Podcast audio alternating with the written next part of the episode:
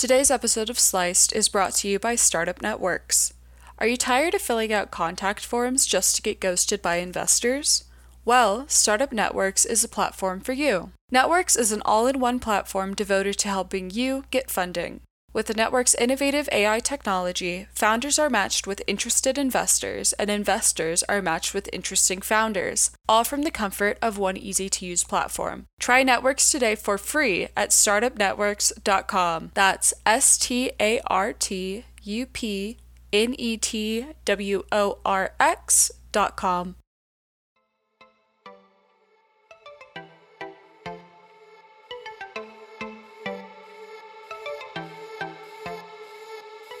Hi, and welcome to the Sliced podcast, where we share startup stories from founders, investors, and CEOs from across the globe. A little bit about our platform, Startup Blog Post, is that we're a community where aspiring entrepreneurs and venture capital ecosystem stakeholders can share meaningful insights, engage with colleagues and peers, and stay informed. Hi, and welcome back to the Sliced podcast. I'm Emily Ahrens. And today we have a special episode with Seth Levine, partner of Foundry Group. For those of you not in the know, Foundry is one of the largest networks of entrepreneurs and early stage investors in the country, managing over $3 billion in funding. Our guest today is partner and co founder at Foundry, founder of Pledge 1%, and co author of The New Builders Face to Face with the True Future of Business.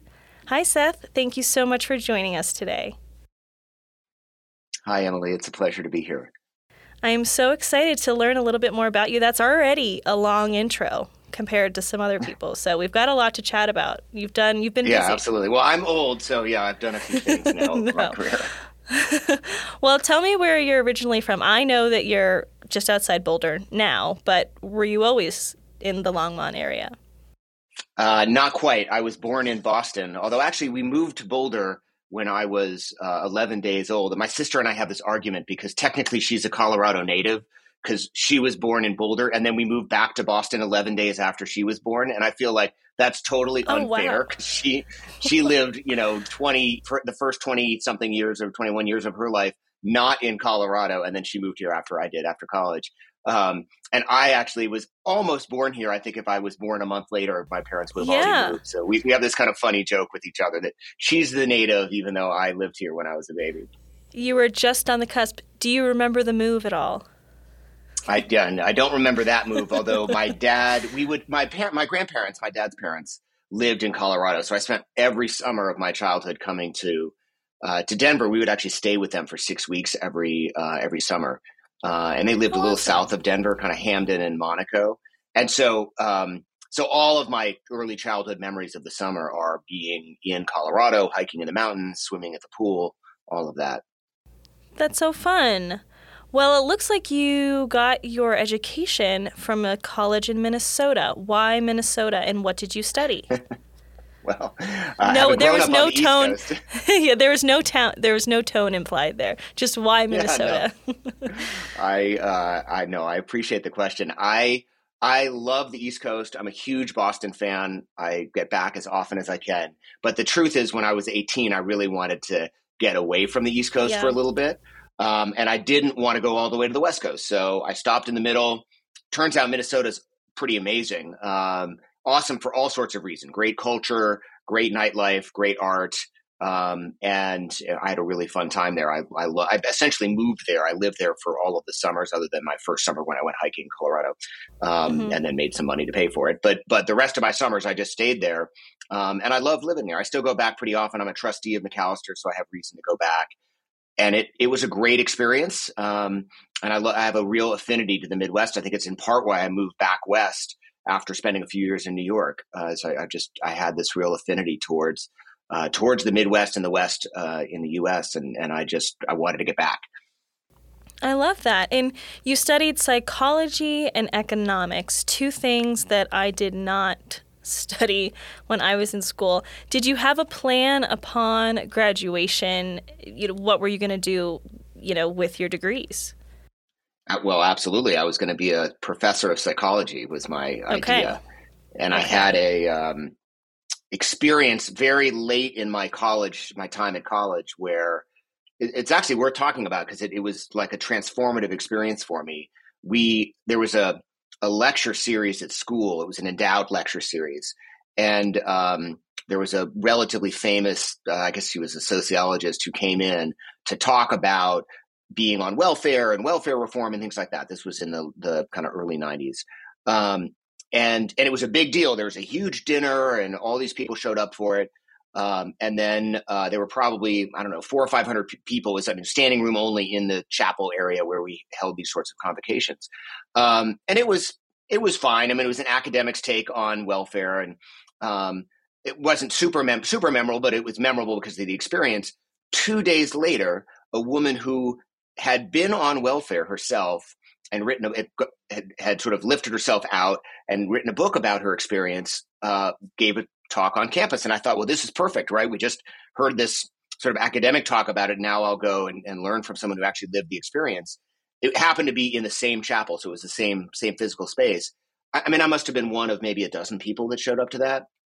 And i just thought it was a real aha moment for me fortunately not so late in my senior year that i couldn't kind of switch tracks a little bit. And I just thought, you know, I, I don't know that academia is for me. Nothing wrong with studying it, but I just, for me personally, felt like maybe being with the, the smaller group of people that wanted to sort of be on the ground, getting their hands dirty, um, versus the bigger group that was a bit more pomp and circumstance was more what spoke to me. So that was kind of how I, I, I ended up uh, sort of focusing more on the econ side of my degree, as it were, instead of the psych psych side of my degree. What uh, what did you study in school? I studied broadcast journalism was my undergrad. So I don't have, you know how they say that's like left brain, right brain? I don't can't do math, like numbers, math, could never do it. But reading and writing and storytelling, I thought I wanted to be a sports newscaster. And then my parents were like, "No, that's not going to happen." So then I got my master's in marketing. but here you are, like really using your degree, right? I mean, very, True. very applicable. True. Who would have thought? Because podcasting wasn't really. I mean, even when I was in school, it was not really a medium. I did an internship at a radio station, so. Anything. Yeah, it's funny how it shifted, right? And now, I mean, yeah. a bit how amazing that we've democratized the ability for people to engage in storytelling. You don't have to do it through this sort of centralized broadcast network in radio or television. You can create your own channel, whether that's on YouTube or a podcast. It's awesome. Yeah, we were just talking about that. Sam and I were just talking about like how many podcasts, I'm sure you could Google it, but how many podcasts exist? There's a lot. There are a lot of podcasts out there. Yeah, well, people, it's the long tail, right? I mean, there was that famous study that was done about uh, like jukebox plays, right? Right, like uh, song plays, and and um, it turned out that there was this massive long tail. This is Chris Anderson who wrote a pretty famous article about it in Wired, probably in the 90s, maybe even the early 90s.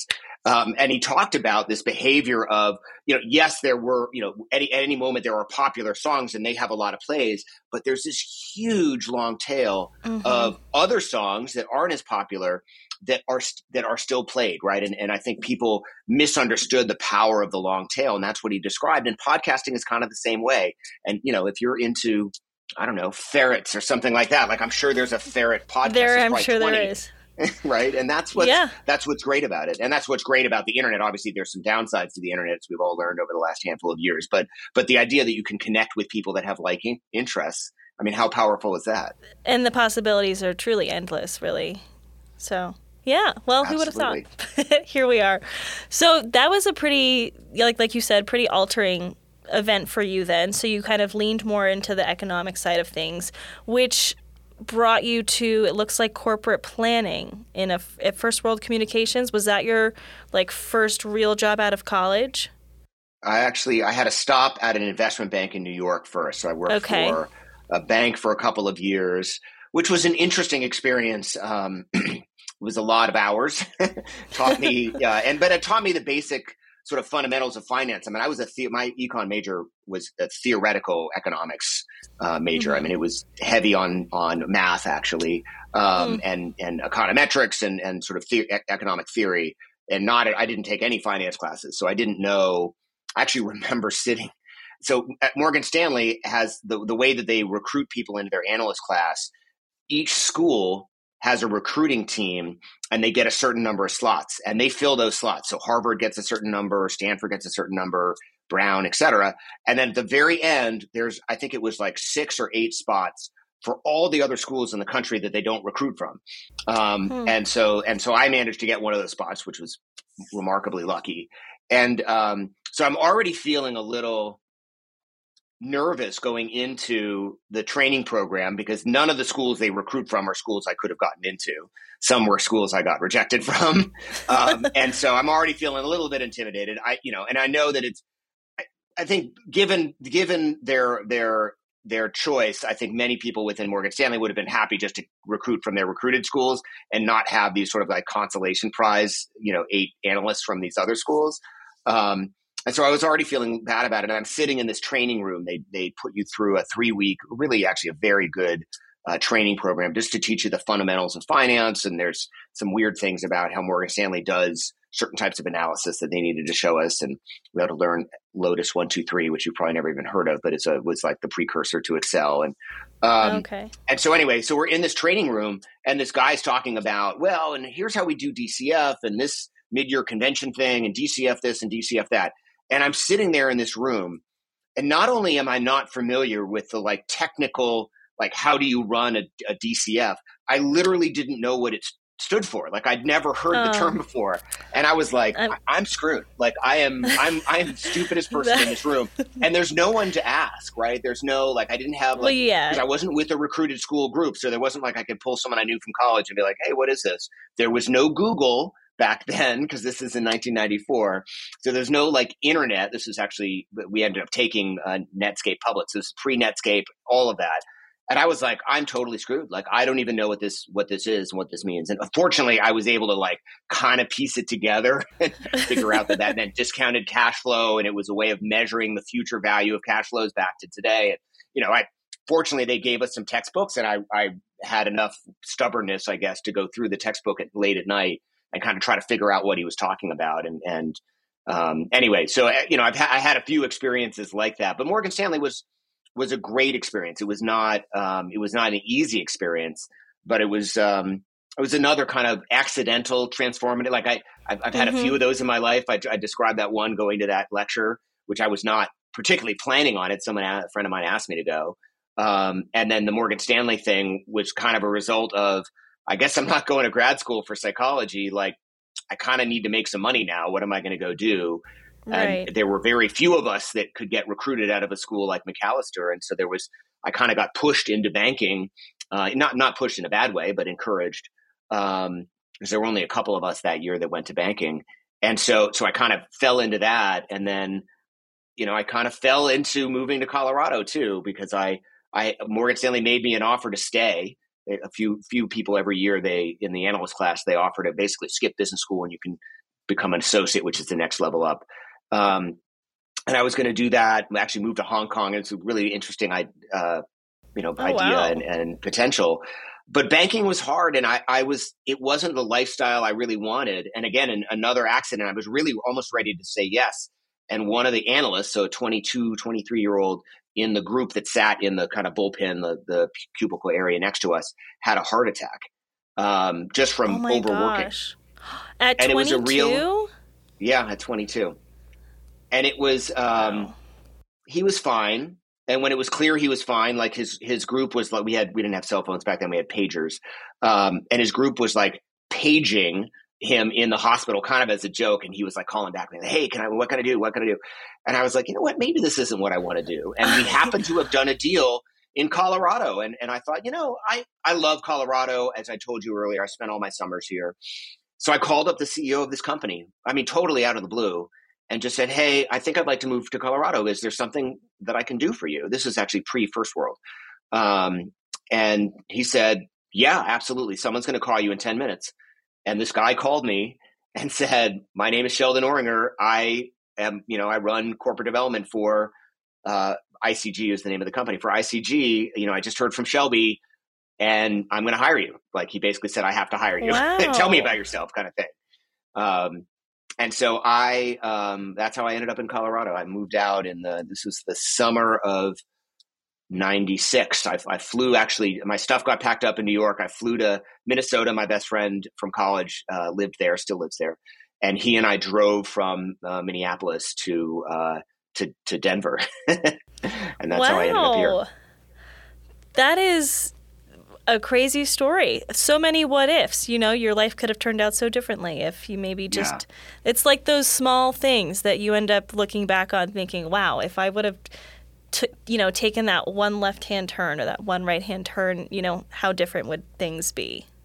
But doesn't everyone have that, right? I mean, your decision yeah. to start the podcast and where you ended up going, you know, going into a graduate school instead of pursuing sports broadcasting, like it's, you know, yeah. everyone ends up with these moments in life and you don't know in the moment that it's so pivotal, right? No. I mean, you have to Mm-mm. you have to look back and and then that's when you realize, oh wow, this was this is really turned out to be this important fork in the road and took took took you in a different direction.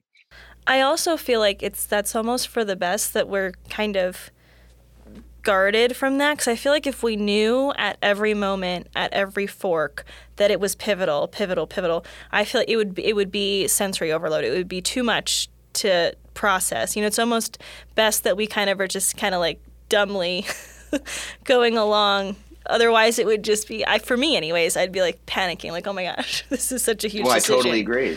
Yeah. And I think one of the challenges, I'm going to sound like an old, old fogey now, but one of the challenges, and I see this in my kids, I have teenagers, and and you know, I was able to make a lot of decisions in in a very private way, right, with my uh, cons- consulting with myself, perhaps, or my family, or my friends, and, and not having to sort of broadcast in real time that decision making process. And I, I watch my kids struggle with that a little bit more um, mm-hmm. as everything has become so public. And I've, it's hard sometimes to remind people, and I have to remind myself this too. I live my life relatively publicly, you know, online and, and in other mediums. And, and you know, there's some things that are, are private and, and don't need to be shared publicly. Um, and I think we sometimes, I think we all sometimes forget that. And you know, taking moments to to allow yourself to have that kind of privacy. I just I think it's yeah. so important. I agree. I definitely agree. So so you're in Colorado now. You've made the road trip. You've got the job. Walk us through what happens next cuz we're now on the path I'm assuming to Foundry.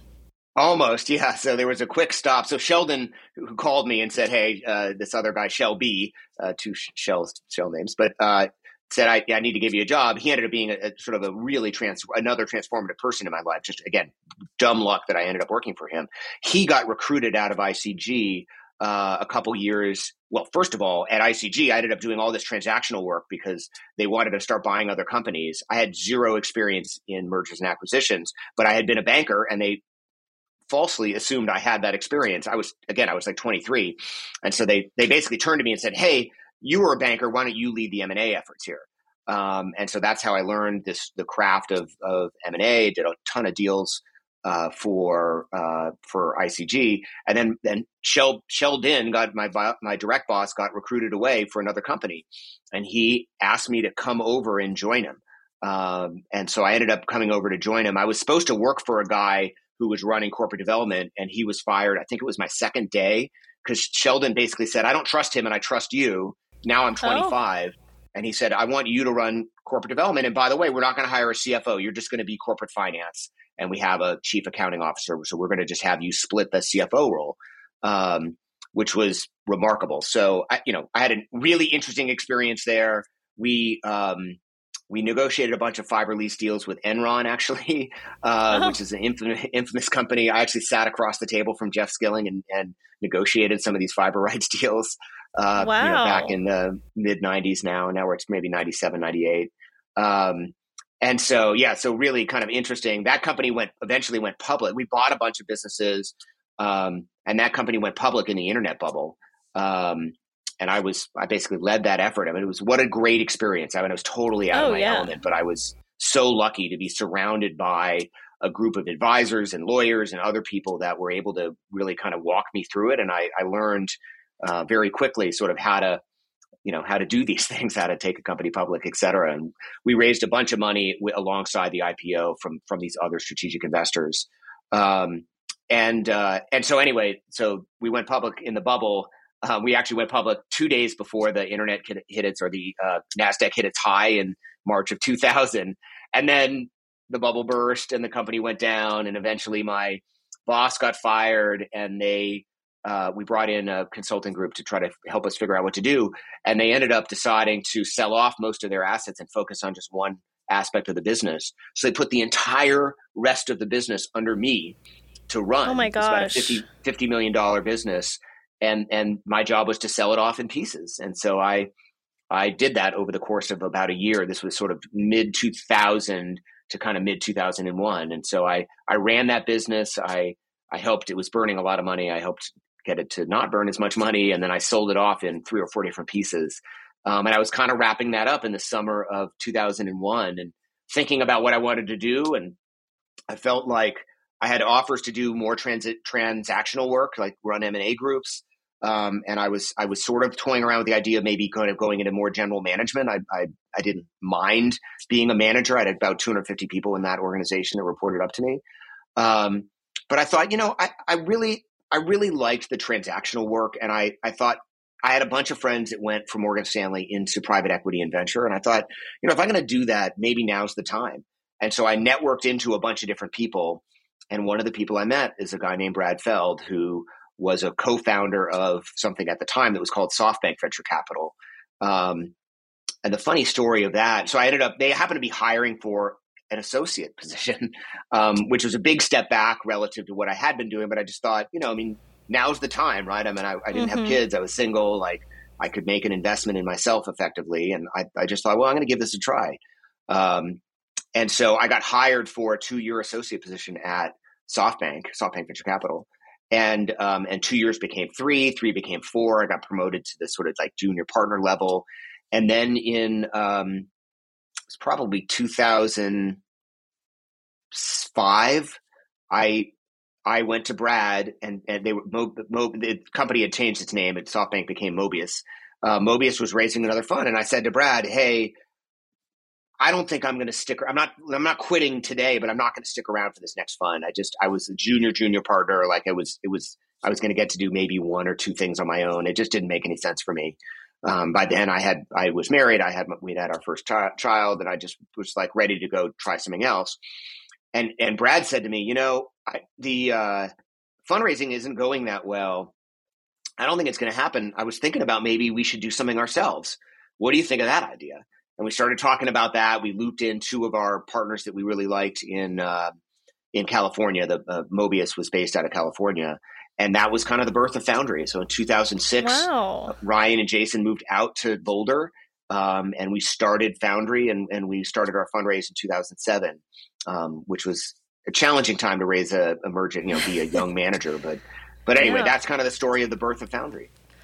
That is so neat. And so to kind of dive into what makes Foundry unique, you know, for people who may not know and who aren't Colorado based, tell us about, you know, what is Foundry's investment thesis and what do you look to invest in? Is it only Colorado? Are you specific industry wise? Kind of tell us what you guys look for.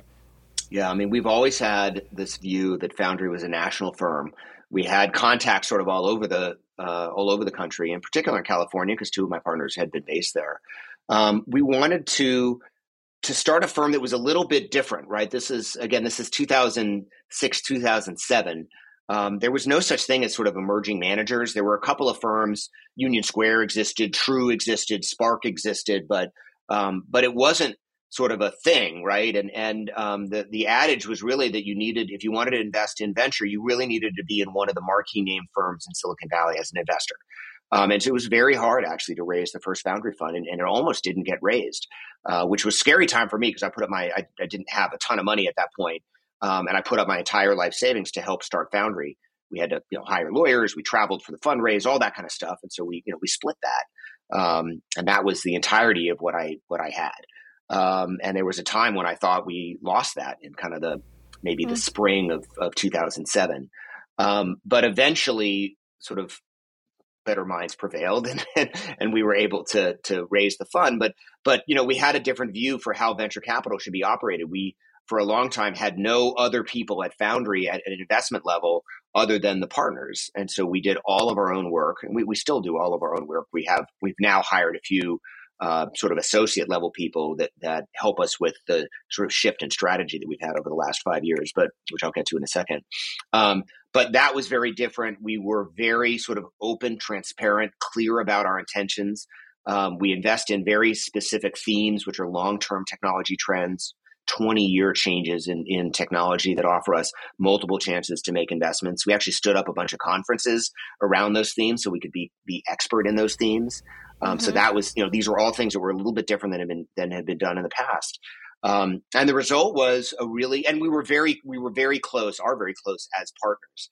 Um, and we had, you know, deep, the four of us had a long time working relationship and, and deep, deep relationships, right? I mean, we were all similar ish aged at the time um, you know, within a sort of seven or eight year span. And we we were very very close. We, you know, vacation together. I mean, we still do vacation together, and our families get together, and, and all of that. And you know, again, that was different. Uh, you know, I think that gave a different different vibe of what we were trying to do, both to founders that we were looking mm-hmm. to invest in, as well as to our investors who who entrusted us with their money. And that's worked really well. We've we've raised now that first fund uh, was two hundred twenty five million dollars. Um, we've now raised a number of funds, um, most of which were the same size. That was another thing that we did that was a little bit different. We only changed size when we changed strategy a little bit. Um, and and we now have over three billion dollars. We're about to close on on our latest fund. We'll have over three and a half billion dollars under management, which is a very substantial wow. firm now. It's really I'm really proud of what we've built.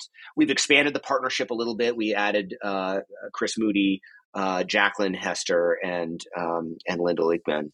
Um, and then we've also expanded a little bit what we do, which is very unusual uh, in, what I'm going to describe, which is that we, um, the four of us, Brad, Ryan, Jason, and I, had done some personal investing in venture funds for a while, um, mostly just to help our friends out, to get quarterly reports, things like that.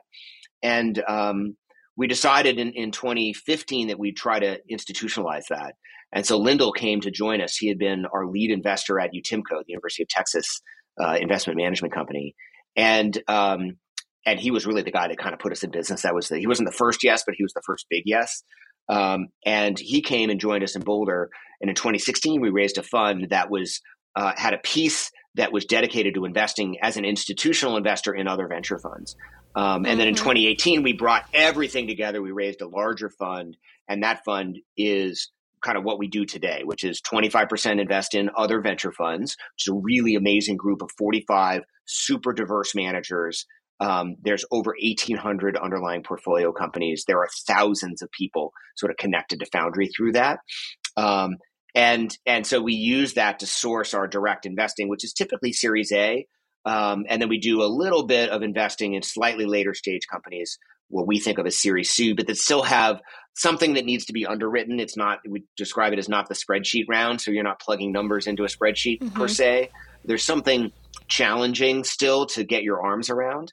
Um, and so that's what we do today. And that's actually kind of the, the, basis for the fund going forward, the platform going forward. And as I mentioned, we've augmented now the team. We've, and uh, we've added two, uh, we call them investors, but they're sort of senior associate level people, uh, Mandy and Anjali, um, that are helping us, particularly on the fund side, because we have a lot of companies to sort through as our pipeline. And so it's been, it's been really interesting to kind of build the platform. Uh, you know, I think when we started it, we originally thought it was going to be the four of us, and and then eventually the we would we would be done, and then we'd shut the lights out, and and we've made a decision over the last couple years that, that that wasn't what we're going to do. It, sort of the yeah. platform became powerful, and let's let it outlive us. So we're working on sort of what that transition looks like. And one of one of the original four is retired now.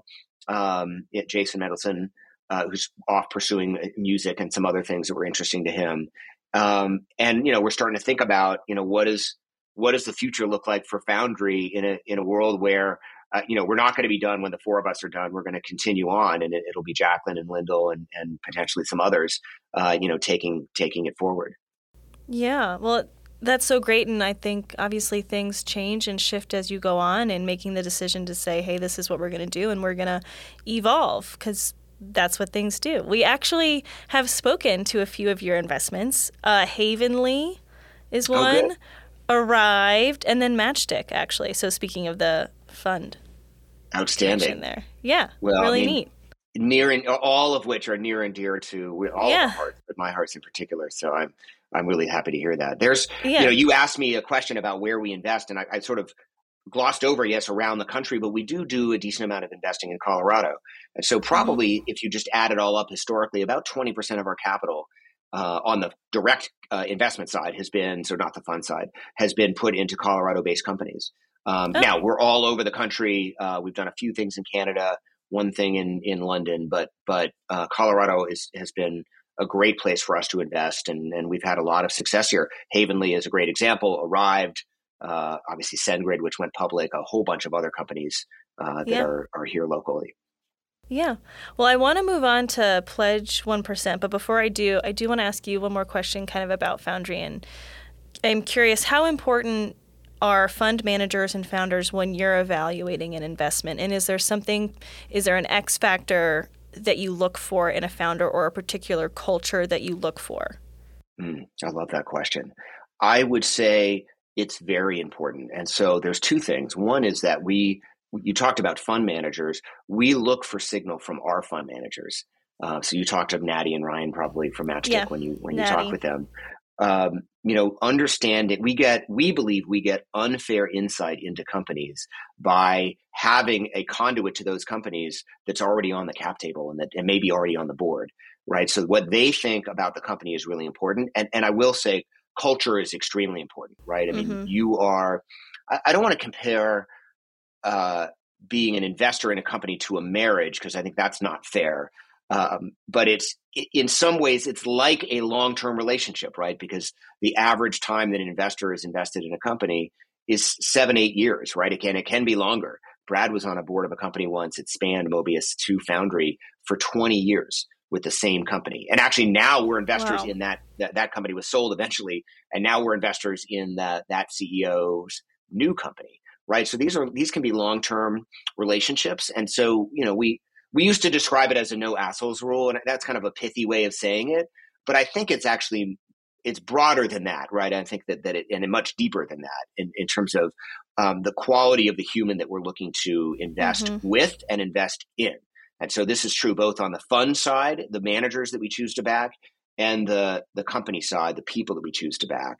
Um, I don't really believe in that adage that you know people often ask like which is more important, you know, a great management team or a great idea yes, the great management team is more important if you were to sort them. It's helpful to have both, or at least a management team that's flexible enough to recognize iterations of that great idea, right? Because so many companies start out doing one thing and eventually do something else. That is a testament to the management team, but you kind of want both, right? I mean, it's, you know, right. you shouldn't have to choose one or the other.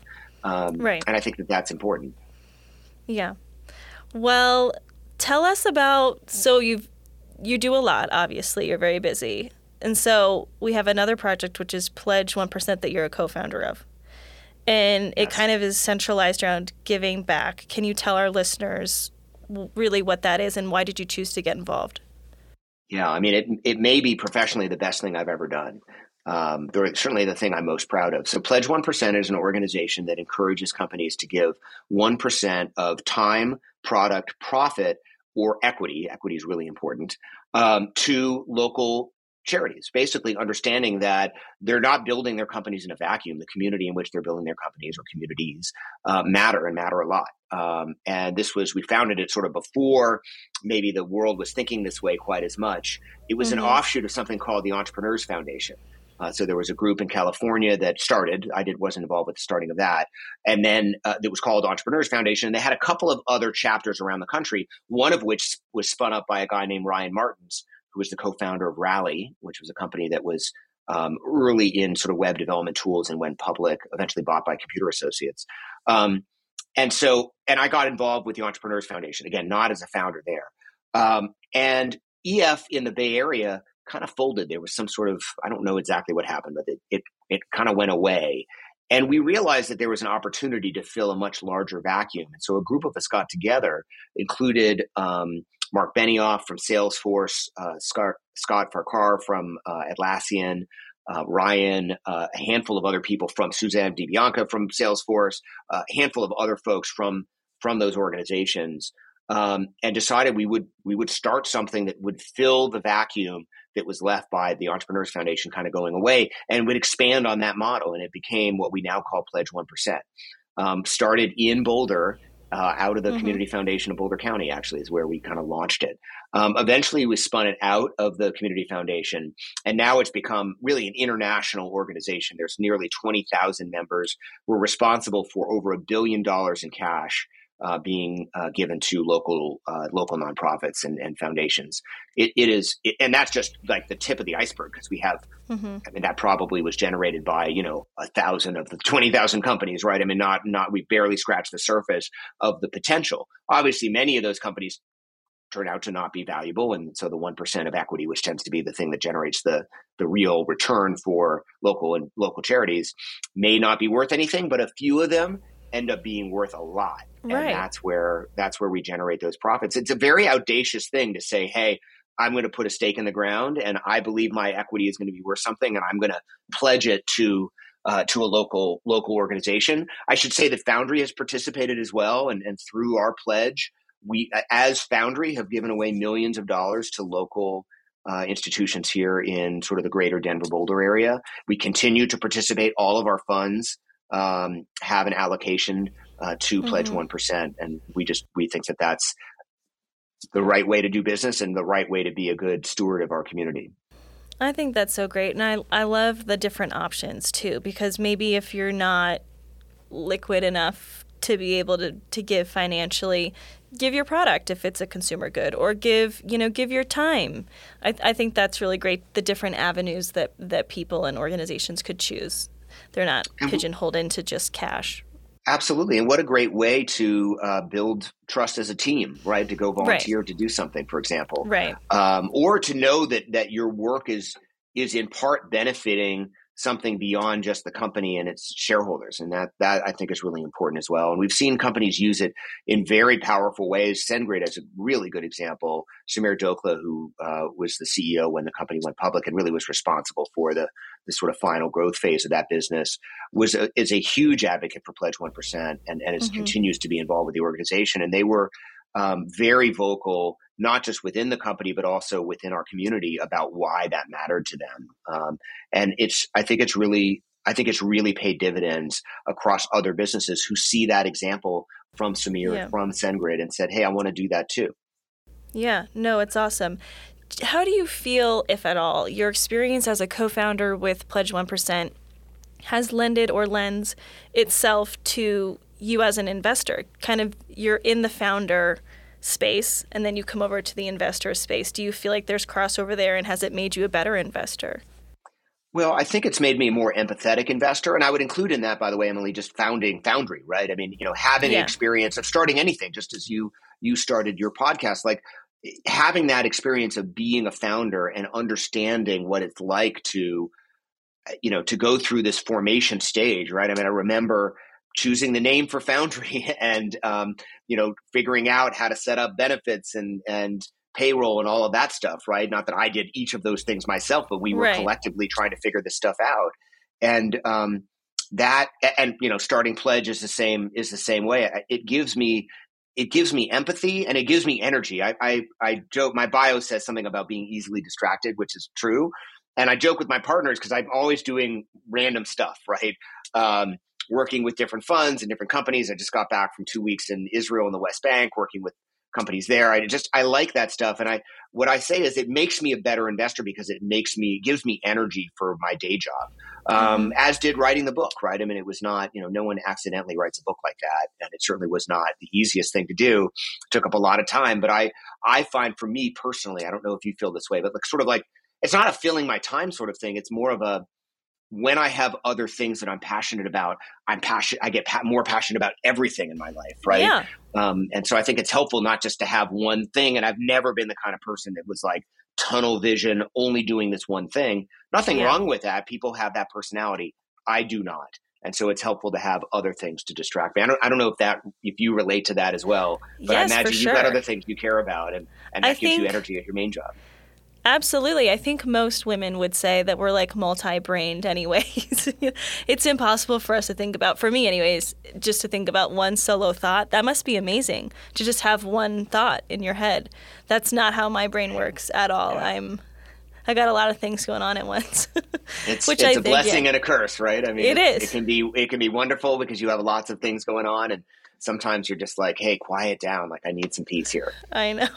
well, speaking of your brain doing lots of things, and you mentioned it, your book, The New Builders. Yes. Yes. How did this come about and tell us what it's about? You mentioned it being the true future of business. What do you mean by true future? Yeah. So, our conception of who starts businesses today is completely wrong.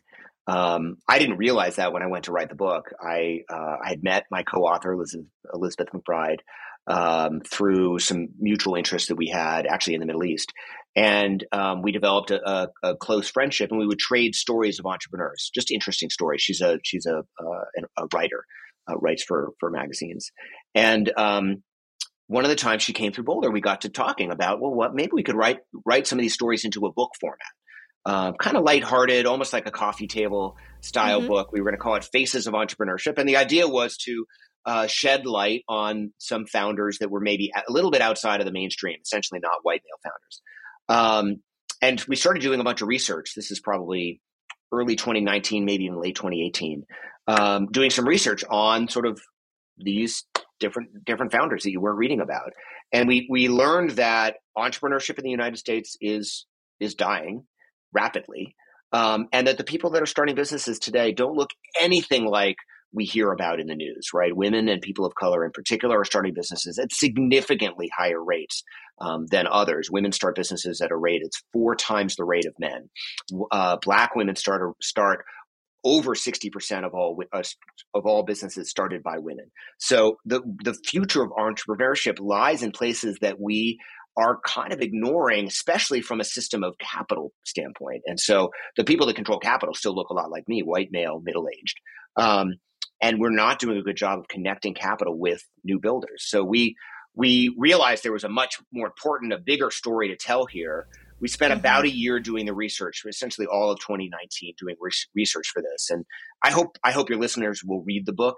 Um, it kind of I hope balances, but it, it does two things, right? One, it, it tells stories of new builders, and we write the story of I don't know 16 or 20 new builders, and then we use those stories to punctuate data and research about who is getting funded, why they're getting funded, and how they're getting funded um, in ways, and who's starting businesses in ways that help bring uh, sort of we marry the two things to bring to light the the statistics in a way that feels meaningful but also personal.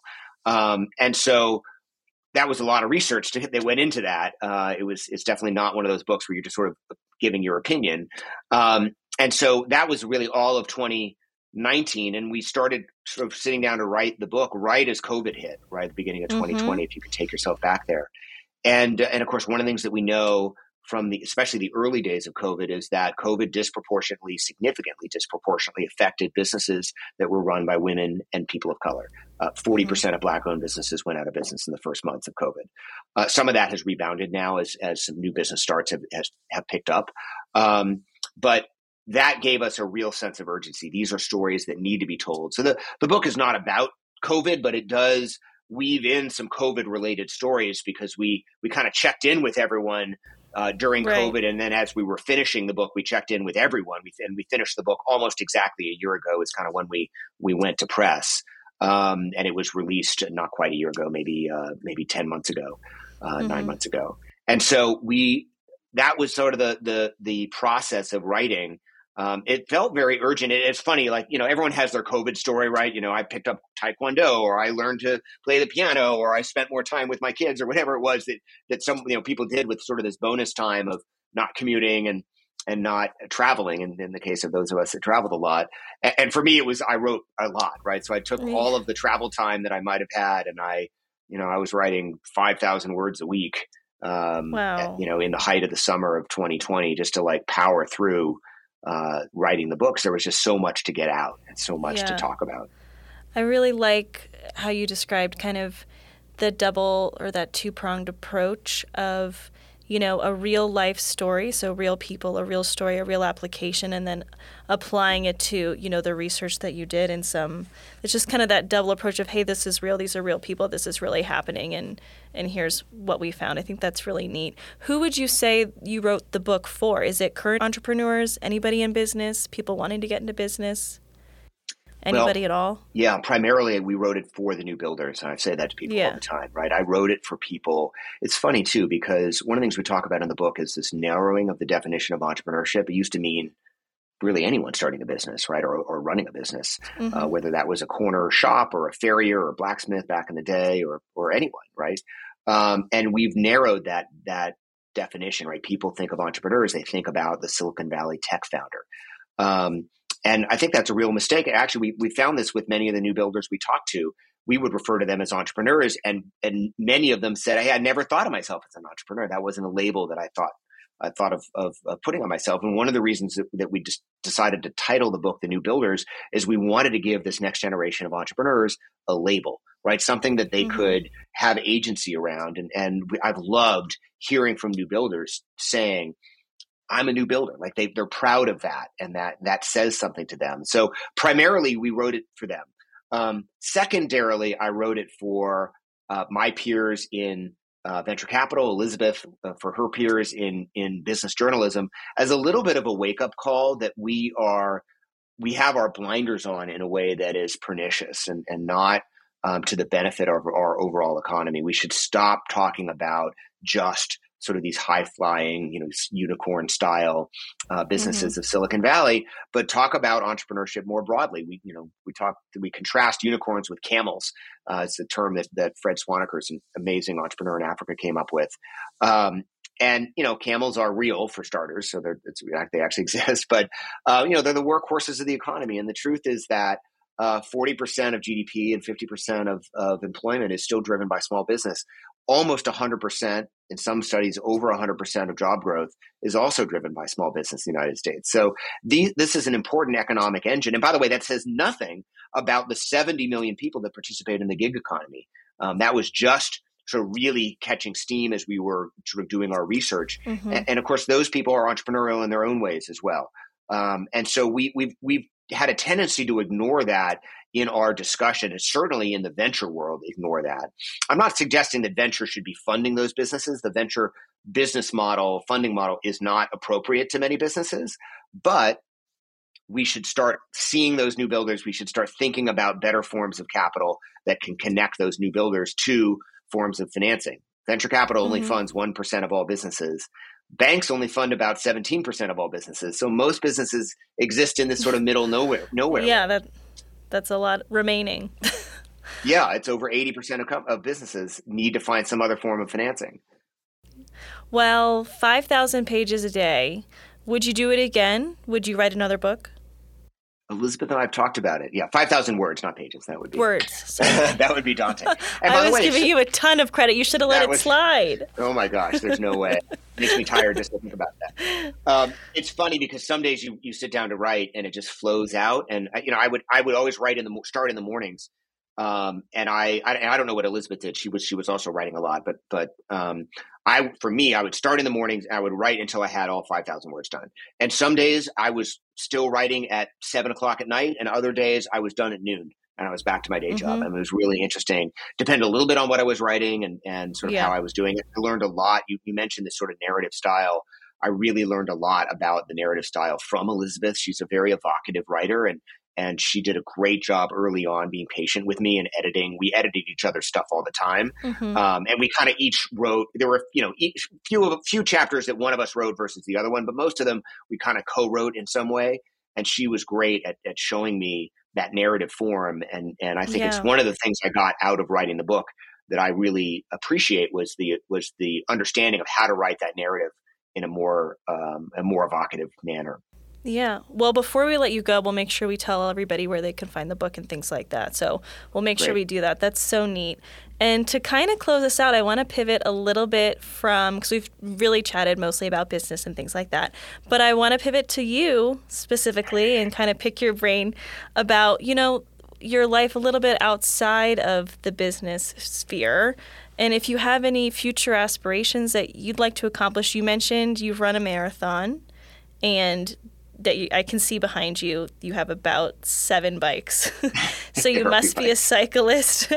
Is there anything that you're looking to accomplish personally in, you know, 2022, I guess? We kind of just started it. Yeah, it's funny. I, you know, my personal goals in 2022 really are related to more, probably more to my family. My my two daughters are going to go to college in 2022. I have a okay. son who's still still a teenager, so he's not quite there. Um, and so that's a lot of what I think we're we're really kind of focused on is that that last time with them at home um, and then getting them set up. It's funny. I often, in, in many years, I will have an athletic goal of some kind to, to ride, do a certain bike ride. Last year, as you mentioned, it was to do my first marathon. I did it with a friend uh, in Berlin. Actually, it was really fun uh, to run the Berlin so marathon. Yeah, it was. I, I would highly the, recommend it. I did the London marathon. Oh, how was that? It's another major, right? I mean, that's so that good, so huge. You know, when they line you up at the beginning, when you when you start, like the corrals, I knew which corral to go to because they had blimps. Like you were the red blimp corral, like the wow. green blimp corral. How many people run uh, London?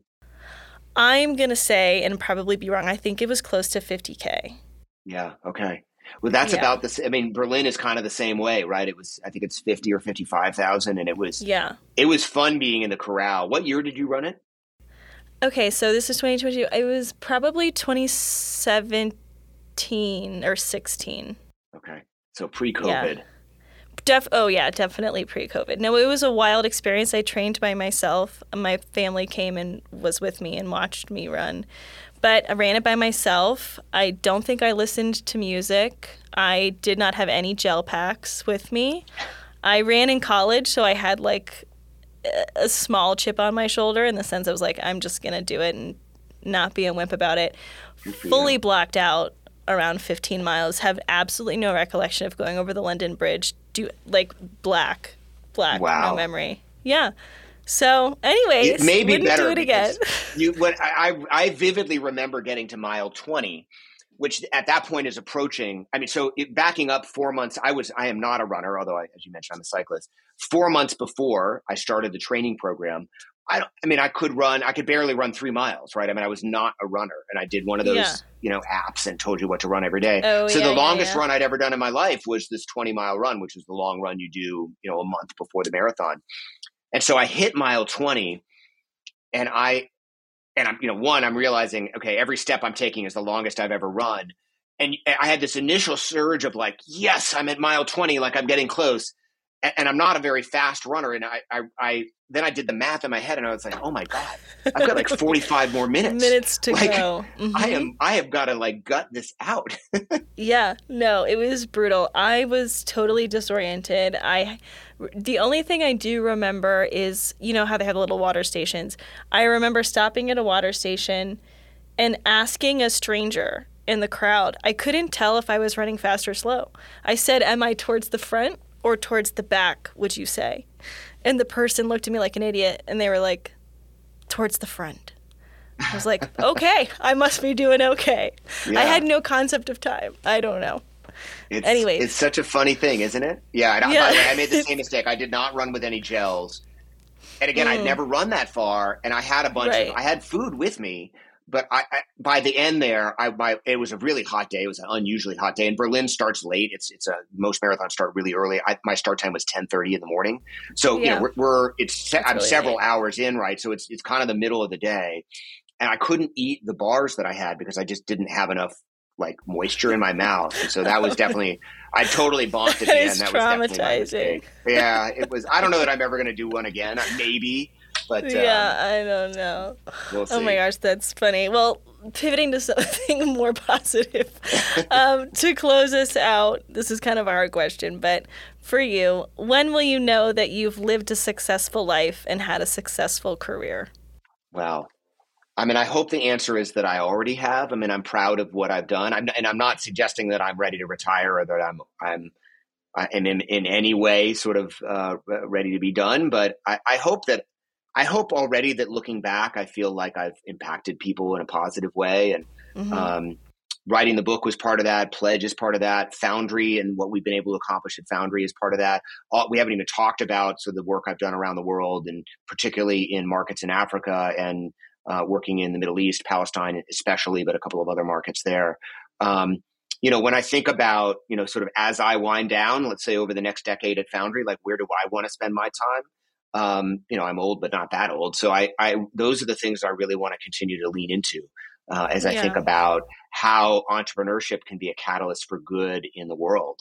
Um, I definitely have another book in me. Elizabeth and I have already talked about. We've got sort of two things we're working on right now okay. um, that we're going to get into, and um, and so that's that's kind of how I want to think about the next I don't know, 10 or 20 years of, of my life. I want to, my wife is doing some really interesting investing in, um, in local, um, sort of Main Street real estate and, and essentially oh, cool. she's not doing it because of the new builders, but she's essentially leasing, uh, she's buying buildings, fixing them up. This is in Longmont where we live and mm-hmm. um, and then leasing them out to local businesses, essentially to new builders for for below market rates to help keep the vibrancy of downtown going as a for profit endeavor. Right, she's making money doing it.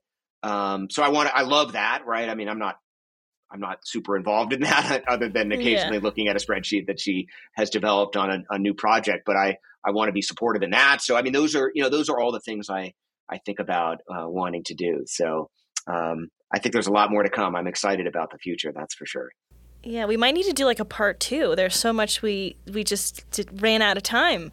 We might have to have you back on, Seth, because you got so many it. things coming down the pipe. Well, thank you so much for joining us. Tell everybody where they can reach out to Foundry and where they can found, find your book, anything like that. Absolutely. The easy way to find Foundry is foundry.vc. And uh, the best resource for the book is to go to thenewbuilders.com we have all sorts okay. of different ways to buy it, including a bunch of local bookstores that supported us through our efforts. So those are great ways to buy it. Also, you can buy it on Amazon and it's on Audible, things like that.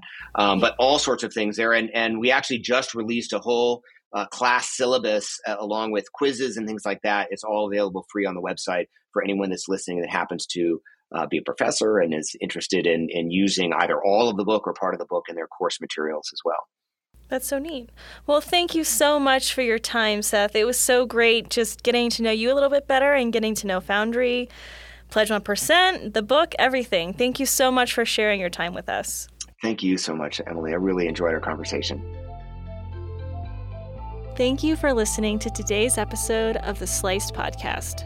If you're interested in sponsoring an episode of Sliced, please email newsroom at startupblogpost.com and follow us on Instagram, Twitter, and Facebook.